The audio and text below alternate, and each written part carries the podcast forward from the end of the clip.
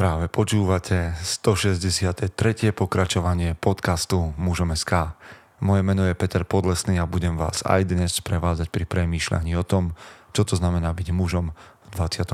storočí. Vítam všetkých veteránov, aj tých z vás, ktorí idú náhodou okolo.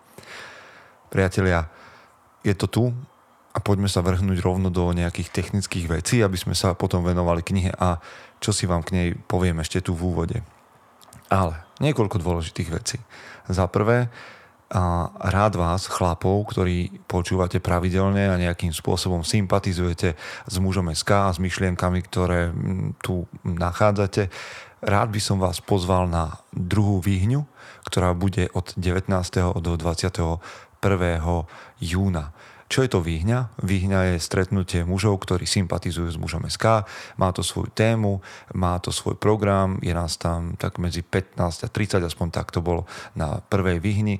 A viac o tom, čo to je, ako to je, a ako sa môžete prihlásiť a verím, že sa, ako sa môžete posunúť ďalej vpred v týchto našich témach, sa dozviete v evente, ktorý nájdete na Facebooku Mužom SK. Takže budem rád, ak vás stretnem na, na tomto víkende a verím, že aj host, ktorého máme pozvaného, bude niečím, čo vás znova trošku nakopne dopredu a posunie. Druhá vec, kde sa budeme môcť osobne stretnúť, je konferencia, ktorá bude v septembri a vy už všetci dobre viete, že hovorím o 26. septembri, takže 26.9.2020 v Bratislave konferencia mužom. Listky sa dajú kúpiť samozrejme. Priatelia, veľká vďaka vám, ktorí sa chcete stretnúť osobne, ktorí píšete maily, ktorí nejakým spôsobom spôsobom zdieľate to, čo robíme.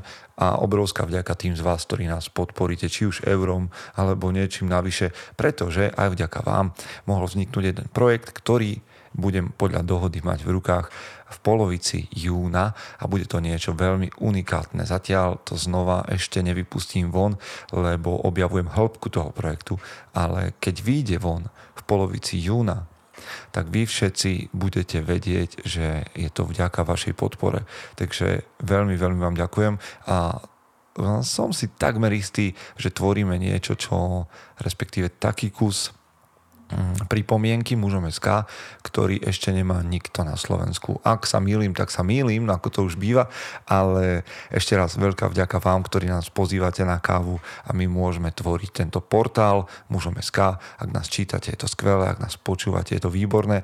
Ak ste v komunite, v uzavretej komunite mužom SK, super. A ešte vás pozývam aj do bratstva, ktoré je uzavretou Mm, skupinou, respektíve takým uzavretým programom a ak chcete vedieť, čo to je bratstvo, tak stačí ísť na web mužem.sk a kliknúť si tam hore vľavo na kolónku bratstvo a dozviete sa viac. OK, kniha, ktorá je dnes pred nami, je veľmi kontroverzná. Naozaj som, keď som si ju prečítal, napriek tomu, že ju považujem za dobrú knihu, povedal som si, že ju nebudem žiadnym spôsobom propagovať a aj teraz tým mám trošku problém.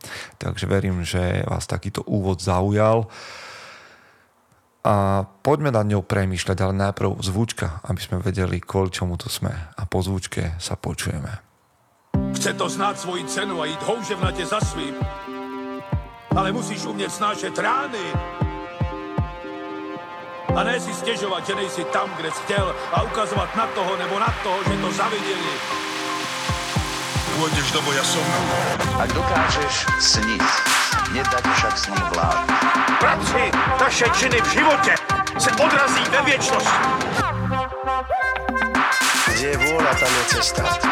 Istý druh krásy. Zaslužte si své štíty! Tak ešte raz. Ubezpečujem vás, že túto knihu som vám čítať nechcel, ale rozhodol som sa trochu inak. A knihu mám vďaka fanúšikovi mužom SK, vďaka Radovan za to, že si mi ju poslal a ak máte vy niečo, čo chcete, aby som si všimol, tak aha, mi to pošlite a ja sa, ja sa na to pozriem a možno vás spomeniem a spomeniem to, čo robíte aj tuto v podcaste. Radovan mi poslal knihu, ktorú, z ktorej chcem dnes čítať a vy ju, neviem, asi nájdete len veľmi ťažko, ale o mnoho ľahšie nájdete knihy v Audiolibrixe, inak teraz na Audiolibrixe, keď už spomínam knihy, Audiolibrix SK majú výnimočnú knihu podľa mňa, ktorú momentálne počúvam ja aktuálne a to je Bratrstvo neohrožených, čo je vlastne predloha k tomu seriálu a je to skvele napísané, skvele sa nad tým premýšľa a rozmýšľam aj nad tým, že si zoženiem papierovú verziu, aby som vám to tu čítal. Ak na to nechcete čakať, tak choďte na audiolibrix.sk lomitko múzom sk a tam budete mať automaticky zľavu na túto audioknihu, ale aj na iné. Už tam teraz majú aj 12 e, pravidiel od Jordana Petersona, majú tam atomové návyky, a faktomluvu a mnoho, mnoho veľmi dobrých kníh, takže ak chcete počúvať audiokníh so zľavou, tak šup tam cez audiolibrix.sk lomeno muzom seka. Ale dnes budeme čítať knihu od Agoty Kristof a kniha sa volá Veľký zošit. Poviem vám, prečo je pre mňa kontroverzná. Táto kniha je kniha o dvoch chlapcoch, ktorí počas druhej svetovej vojny sú odložení ku svojej starej mame. Starú mamu všetci v dedine volajú bosorka, je to zlá, nepríjemná žena. A títo dvaja chlapci, dvojčatá, ktorí sú úplne na seba naviazaní, sú u nej nútení žiť. To, čo sa u nej deje počas vojny, respektíve v prostredí, v ktorom títo chlapci žijú, je šokujúce. Prečo? Už ste niekedy čítali knihu, pri ktorej ste mali pocit hnusu a zároveň pocit, že táto kniha a ten hnus úplne splňa to, čo hnus splňať má. Je tam veľmi veľa zaujímavých myšlienok, ale rovnako tak sa stretnete v tej knihe so zoofiliou, stretnete sa tam s masochizmom, stretnete sa tam so zneužívaním. Um, proste príbeh, ktorý vyplaví také tie ľudské púdy na povrch a ukazuje tragické príbehy, ktoré sa počas vojny dejú a možno, že ktoré z nás kritické situácie vyplavujú. A dovolte mi tieto veci nečítať, pretože dnes by nenaplnili tú úlohu a keby som ich vytrhol z kontextu, tak by to bolo len také lacné dojenie nejakej takej neviem, nejakých takých kontroverzných vecí ktoré sú v knihe, ale oni tam hrajú svoju úlohu a mne dávali úplný zmysel. Takže ak budete chcieť, aby som vám načítal tieto party, tak potom osobne môžem poslať niečo z tejto knihy, ale nemyslím si, že to bude potrebné. V každom prípade budem čítať veci, ktoré nás môžu spoločne dnes posunúť. OK? Takže, ak hovoríme teda o príbehu dvoch chlapcov, tak ich mama priniesla k starej mame, ktorú volajú Bosorka a nie je to tam práve ľahké u tej starej mamy. Chlapci sú na seba veľmi naviazaní a otca nemajú, respektíve s ním dlho neboli. Mama ich nechala, aby, aby prežili a ona sa vrátila do mesta. Stará mama je človek, ktorého celá dedina upodozrieva, že kedysi dávno otravila svojho manžela, takže nie veľmi, nie veľmi dobré prostredie. Tak sa poďme pozrieť na kapitolu, ktorá sa volá Práca práca. Stará mama nás núti vykonávať isté práce. Inak nám nedá jesť a nepustí nás na noc do domu. Najprv sa vspierame a nechceme ju poslúchať. Spávame v záhrade a jeme ovocie a surovú zeleninu. Ráno, skôr ako vyjde slnko, vidíme starú mamu vychádzať z domu. Nič nám nepovie. Ide nakrmiť zvieratá, podojí kozy, potom ich zavedie k brehu potoka a tam ich priviaže k stromu. Neskôr poleje záhradu, pozbiera zeleninu a ovocie a naloží ich na káru. Priloží aj košik plný vajec, malú klietku, v ktorej je zajac a sliepka alebo kačka so zviazanými nohami. Tlačí pred sebou káru, hlavu má sklonenú pod popruhom, ktorý má okolo krku a odchádza na trh. Tacká sa pod ťarchou nákladu. Na ceste sú hrbole a kamene, o ktoré sa podkýna, ale kráča špičkami dovnútra ako kačky. Smeruje k mestu, ide až na trh, nezastaví sa, ani raz nezloží káru na zem. Keď sa vráti z trhu, zo zeleniny, ktorú nepredala, uvarí polievku a z ovocia lekvár. Naje sa a ide si tak na hodinu pospať do vidnice, potom tam trochu porobí a vráti sa domov, narúbe drevo, znova nakrmi zvieratá, privedie kozy, podojí ich, ide do lesa, donesie odtiaľ huby alebo suché drevo, urobí sír, dá sušiť huby a fazuľu, zavarí nejakú inú zeleninu, znova poleje záhradu, odloží veci do pivnice a takto to pokračuje, až kým sa nezotmie.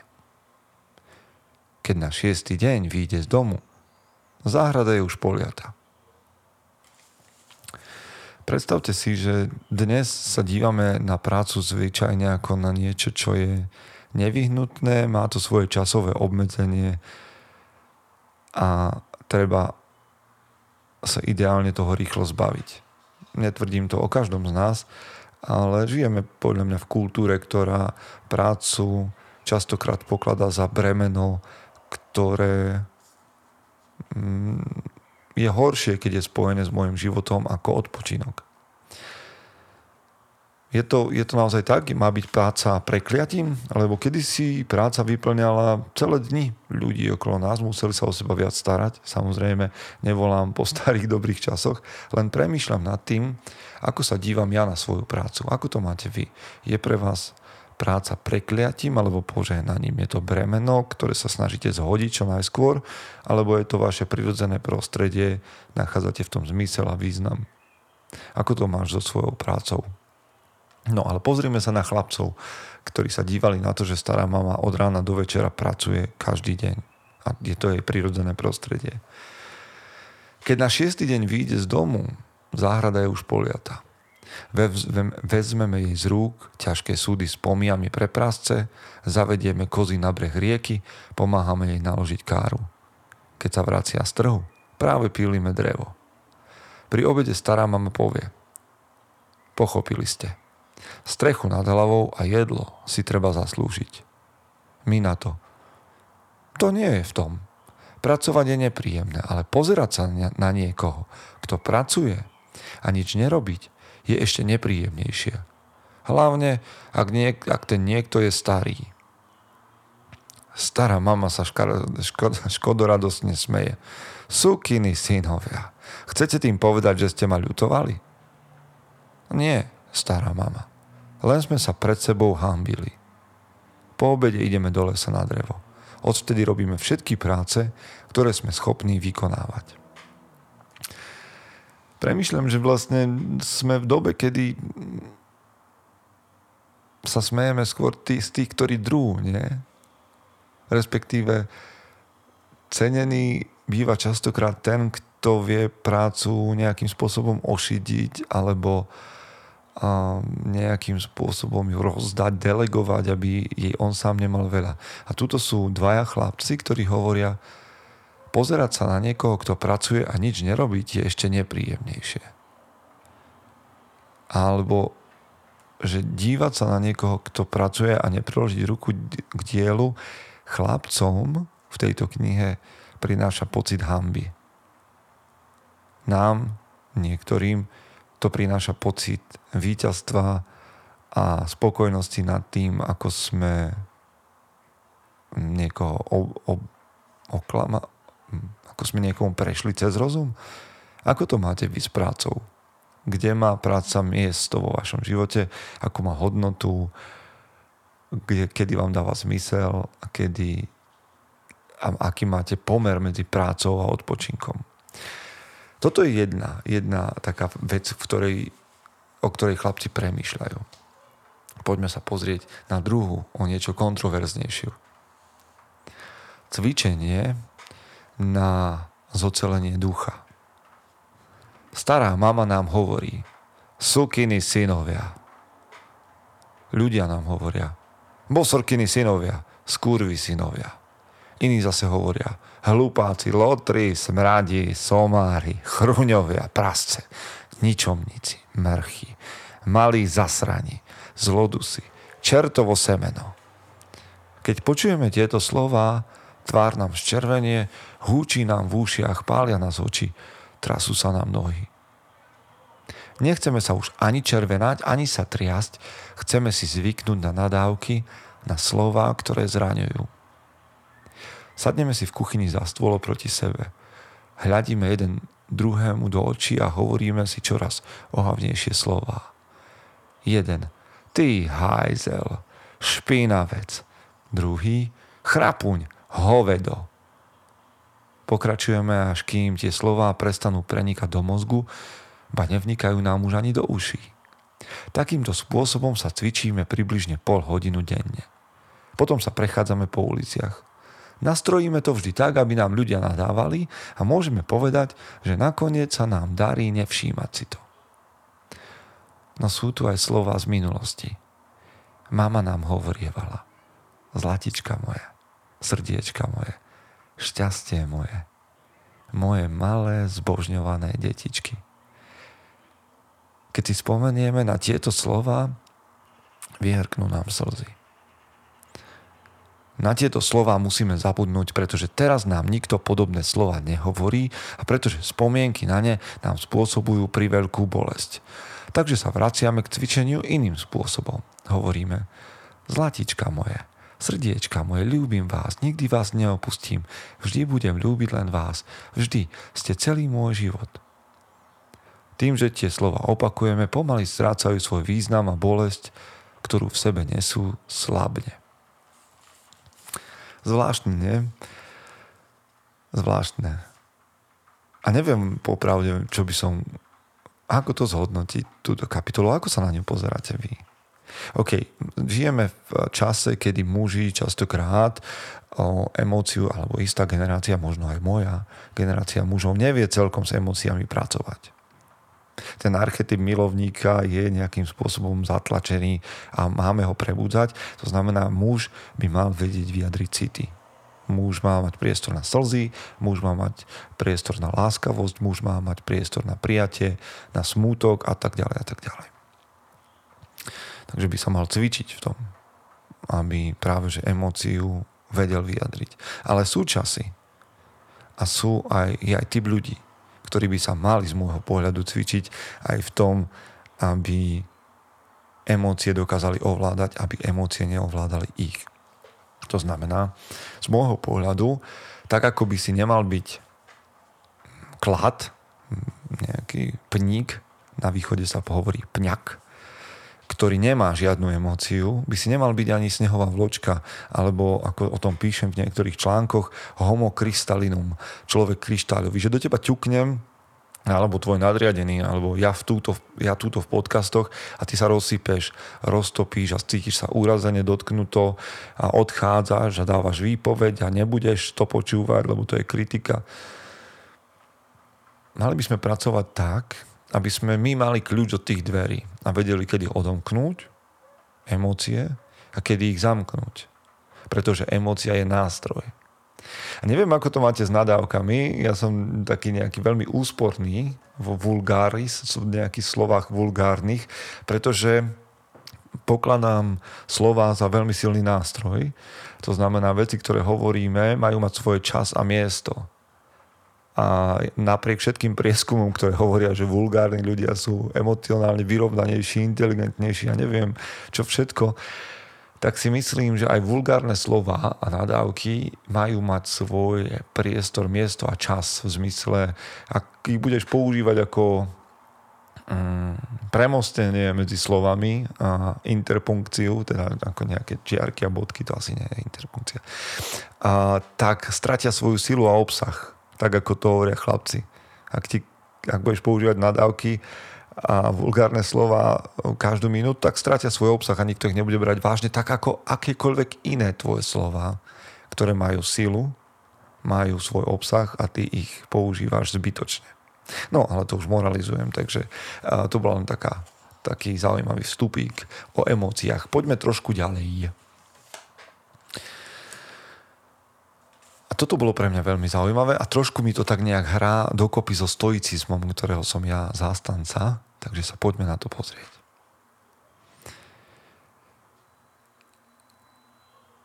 Je to kapitola Učíme sa. A chlapci píšu slohovú, slohové cvičenia. Začneme písať. Na vypracovanie slohu máme dve hodiny a môžeme použiť dva listy papiera. Po dvoch hodinách si papier vymeníme, za pomoci slovníka si navzájom opravíme pravopisné chyby a napíšeme na dolný okraj strany dobre alebo zle. Ak je tam napísané zle, sloh spálime a pokúsime sa ho prerobiť na ďalšej hodine. Ak je tam napísané dobre, môžeme prácu prepísať do veľkého zošita.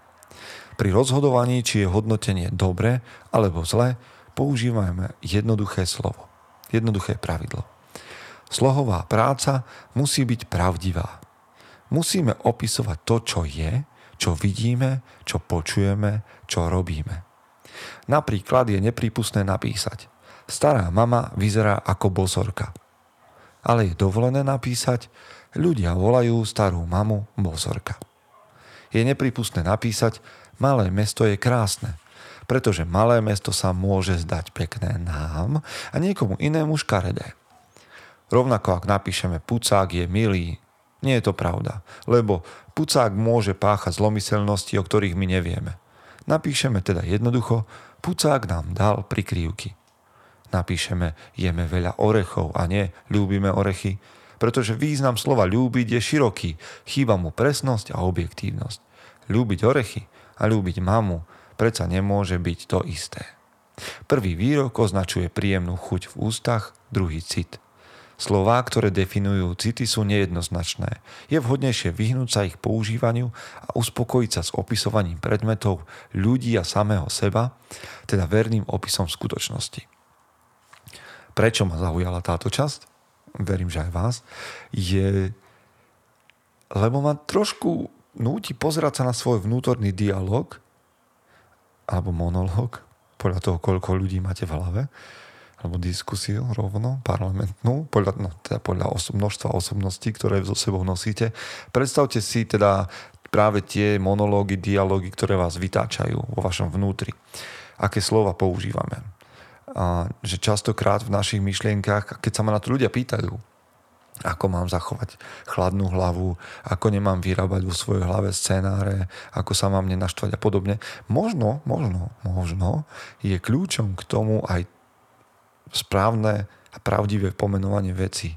To znamená netvrdiť si v hlave, on ma nemá rád, ona ma nenávidí, ona sa nezaujíma, lebo to je nejaké citové hodnotenie, emocionálne a, a subjektívne, ale povedať, on ma nepočúval v tej chvíli, alebo ona nestihla prísť, ako sme sa dohodli, je oveľa bližšie k skutočnosti. Ako povedať, ona ma neznáša, alebo on ma chce zničiť. Rozumiete? Takže aj v tom, keď vytváram svoj vlastný obraz a, hovor, a, a mám myšlienky o sebe, nie som dostatočný, toto nezvládnem, možno by bolo podľa chlapcov lepšie povedať, nemám túto zručnosť. Alebo nikdy som sa nenaučil hm, kopať jamu, čokoľvek. Lebo to mi dáva odpoveď, čo sa, musím, čo sa musí stať, aby som túto úlohu zvládol. Namiesto toho, ako nedokážem to. Rozumiete, čo asi chcem povedať? Ale myslím si, že aj to má svoje hranice a v tomto je táto kniha skvelá, že ti dáva také možnosti premýšľania. No, znova preskakujem mm, nepríjemné časti, alebo kontroverzné časti, bo niekomu sa môžu zdať príjemné. A poďme sa pozrieť na ďalšie a asi aj posledné cvičenie, z tejto knihy, cvičenie týchto chlapcov. Chlapci tu samozrejme opisujú mnoho iných svojich dobrodružstiev, príhod s vojakmi, obchodníkmi, židmi, a s behmi, vlastnými rodičmi. Táto kniha naozaj končí veľmi zvláštne, aj len prvou časťou z troch, ale je tenunká, že ju zhltnete za deň aj keď vám ju neodporúčam.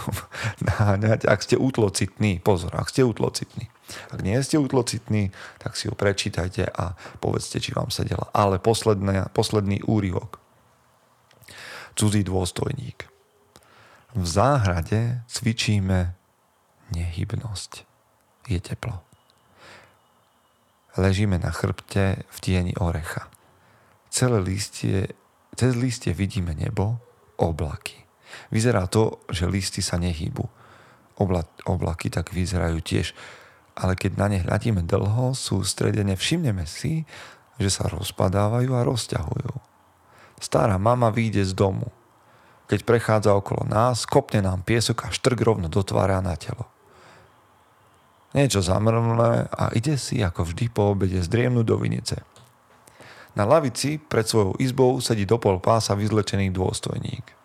Oči má zatvorené, hlavu opretú o biely múr zaliaty slnkom.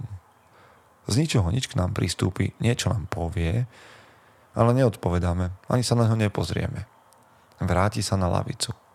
Neskôr nám Pucák povie, pán dôstojník chce vy prísť s ním hovoriť. Neodpovedáme. Ešte povie, vy vstať a ísť, dôstojník hnevať, ak vy neposlúchnuť. Nehýbeme sa. Dôstojník niečo povie a pucák vojde do izby. Počujeme ho, ako si pri upratovaní spieva. Keď sa slnko dotkne strechy pri komíne, vstaneme, ideme k dôstojníkovi, zastaneme pred ním, zavolá pucáka. Pýtame sa, čo chce? Dôstojník sa pýta, pucák prekladá. Pán dôstojník sa pýta, prečo vy nehýbať, nehovoriť? Odpovedáme, to bolo naše cvičenie nehybnosti. Pucák prekladá ďalej. Dôstojník povedať, že vyrobiť veľa cvičení. Aj iné. Videl vás jeden druhý byť opaskom. To bolo naše cvičenie zoceľovania. Pán dôstojník pýtať, prečo vyrobiť to všetko. Aby sme si zvykli na bolesť. Pýtať sa, či vy máte radosť z bolesť. Nie. Len chceme zvíťaziť nad bolesťou, teplom, zimou, hladom, všetkým, čo spôsobuje bolesť. Pán dôstojník obdiv k vám. On myslieť vy byť zvláštny. A znova to pokračuje kontroverzne. Ja myslím, že som vás dosť už nalákal na tú knihu, ale mm, čo cvičíme my? Čo, čo cvičíš ty konkrétne? Aké sú tvoje cvičenia na chvíle, kedy sa dostaneš mimo zóny komfortu? Viem, že mnohí z vás, mnohé z vás, lebo aj dámy nás počúvajú, otužujete, aj keď je to mimo váš komfort a, a znižuje sa vám tá hranica, kedy vám naozaj zima spôsobuje nepohodlie, čo je veľmi fajn. Ale v čom sa cvičíte? Čo sú možno, že slabiny tvoje, ktorých sa potrebuješ pocvičiť? Poznám ľudí, ktorí, keď sú hladní, a ja som sám bol na tom tak, že som bol 2-3 hodiny hladný a už som bol nepríjemný kedysi. Pretože ma ovládal hlad a bola to moja, mm, hlad bola moja diskomfortná zóna. Tak som do toho potreboval vojsť, mne v tom pomohlo mnoho vecí. Aj nastaviť si hlavu správne, že teda hlad nie je to, čo má nejakým spôsobom ovplyvňovať moje emócie a moje vzťahy s ľuďmi, lebo to je len jedlo. Ale aj to, že predsa niekoľko hodinové hľadovanie nemôže vyrušiť telo, ktoré má schopnosť vydržať, ja neviem, 30-40 dní bez tuhej stravy. Takže a ja som rád chcel vedieť, kde je môj limit a myslím si, že mm, niekoľko hodín jedla je ďaleko, ďaleko pod týmto limitom.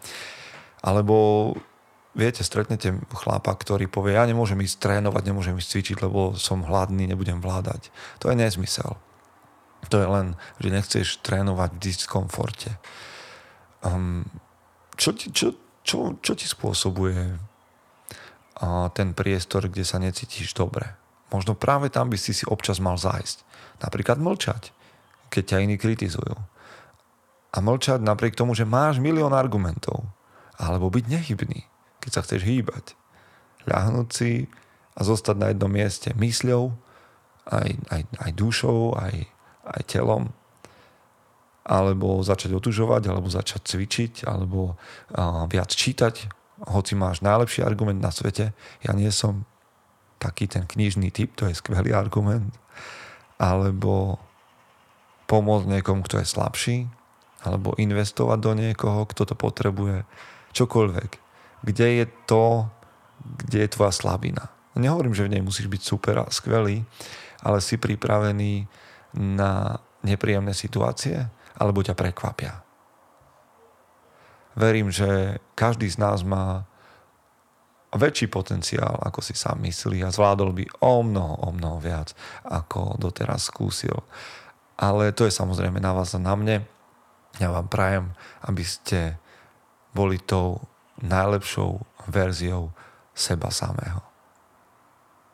Chce to znát svoji cenu a jít houževnatě za svým ale musíš umět snášet rány. A ne si stěžovat, že nejsi tam, kde jsi chtěl a ukazovat na toho nebo na toho, že to zaviděli.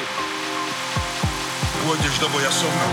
Ak dokážeš sniť, nedať však snom vlád. Práci, taše činy v živote se odrazí ve věčnosti. Kde je vôľa, tam je cesta. Istý druh krásy. Zaslužte si své štíty!